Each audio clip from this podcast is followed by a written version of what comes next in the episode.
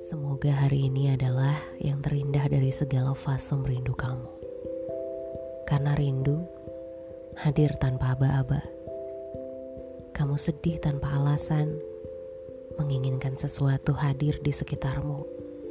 Karena seketika seluruhnya menjadi hening. Hati-hati.